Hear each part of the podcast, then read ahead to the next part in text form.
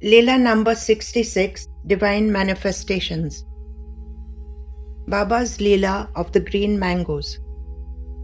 April 3rd, 1990 is etched in gold on Surinder G. Dalvi's mind, as that day Baba helped him through the most difficult phase of his life. At that time, Surinder resided in Dombivli and he yearned to own a home of his own. But his financial condition was in shambles. He had a large family to feed, and it was very hard to make both ends meet. However, he did have immense faith in Baba.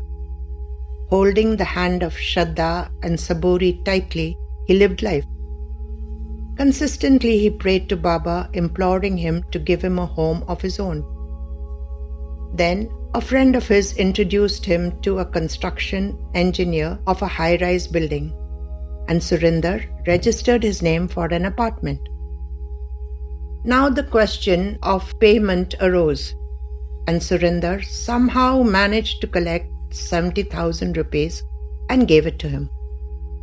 But he still had a balance of 5,000 rupees to pay. And no matter what he did, Surinder was just not able to collect that small amount. Impatiently, the engineer informed him that if he didn't hurry up and pay the balance, his name would be rejected. Surinder had no option but to seek Baba's help. At the same time, tragedy struck as his brother died. From his very soul, Surinder thought of his late brother and prayed to Baba. Baba, I just have to pay a balance of 5000 rupees for my apartment. My condition is like an elephant who managed to go through the eye of a needle, but his tail got stuck. All my efforts to get money have failed, but you can surely show me a way out of this predicament. Please help me. The next day was Thursday, the 3rd of April, Surinder had taken leave as children had their annual examination. It was around 9 am and he was coaching them for their forthcoming examination. Suddenly, a strong gust of wind began blowing and it threatened to rain. His wife was in the kitchen cooking when she said, It has suddenly become so gusty, so go into the yard and bring some green unripe mangoes for me. Surinder went into the yard and indeed found the ground covered with unripe mangoes that had fallen from the tree. He had worn a lungi and he quickly gathered a large number of unripe mangoes in the fold of his lungi. It started hailing and the sky became dark and overcast with black clouds. So he decided to go home. Then, from nowhere, a tall person wearing a white kafni stood before him. Surinder looked intently at his face, yet he was unable to see it clearly due to the brilliance of his eyes. The brilliance was so radiant that Surinder shut his eyes. The resplendent person said, Child, give me the tender mangoes that you have just collected. Something about the voice made Surinder obey him, and like a robot, he followed his command. Surinder recalls. From the fold of my lungi, I started putting mangoes into his joli. But a strange phenomenon took place. As the mangoes actually leapt one by one out into his joli, and it left me quite baffled. Soon his joli was full. He said, Child, just go a few yards forward and look. Again I obeyed him and walked a few steps with my head bent. There I saw that there was a small puddle that had formed by the hailstorm, and in it I saw a whole lot of rupee bills floating. The bills were of 50 and 100 rupees denomination. As I stared in disbelief, the bills changed to green mangoes and then again into rupee bills, and I was utterly confused.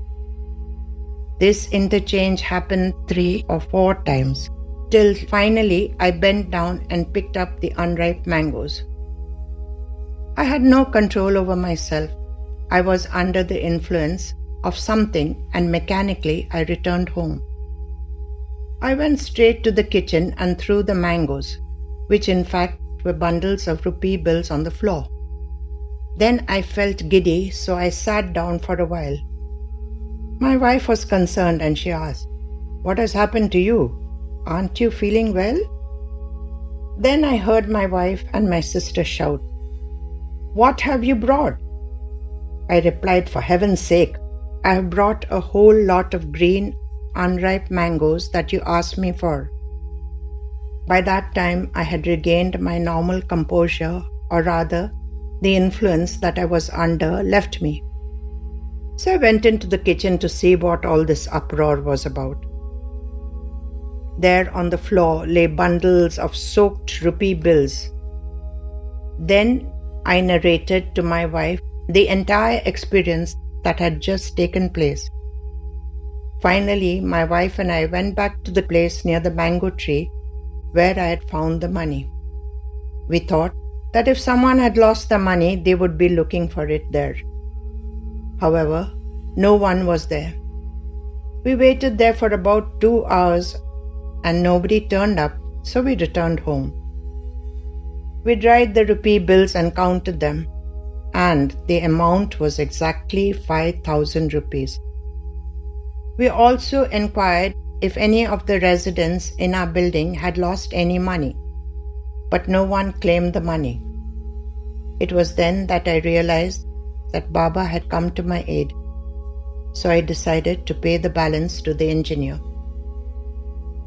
The very next day, I went to the engineer's office to make the payment. The engineer said, I heard that your brother had recently passed away. I'm not in a hurry to get the balance. Neither will I reject your name from the client list. I asked him how he came to know about the demise of my brother. He told me that he had found out from my office. It seemed unbelievable to me that after meeting Baba near the mango tree, favorable things happened. Baba, in his unique way, had provided me with the balance amount that I was short of. The attitude of the construction engineer had changed, and now he was empathetic towards me. I got a good apartment in central Mumbai. I had some knowledge of astrology and palmistry, so I seriously studied it, and with Baba's blessings, my predictions turned out correct. Soon I started getting a lot of clients, and gradually my financial condition improved. All this happened after that golden day when Baba came to my aid. However, due to my ignorance, I was unable to recognize him. This anguish will stay with me till the day I die. How I wish I had placed my head on his feet. Now all I can do is hope that Baba will come again and I will have the internal vision to recognize him. This Leela was taken from Sai Prasad magazine, Deepavali issue, 1995.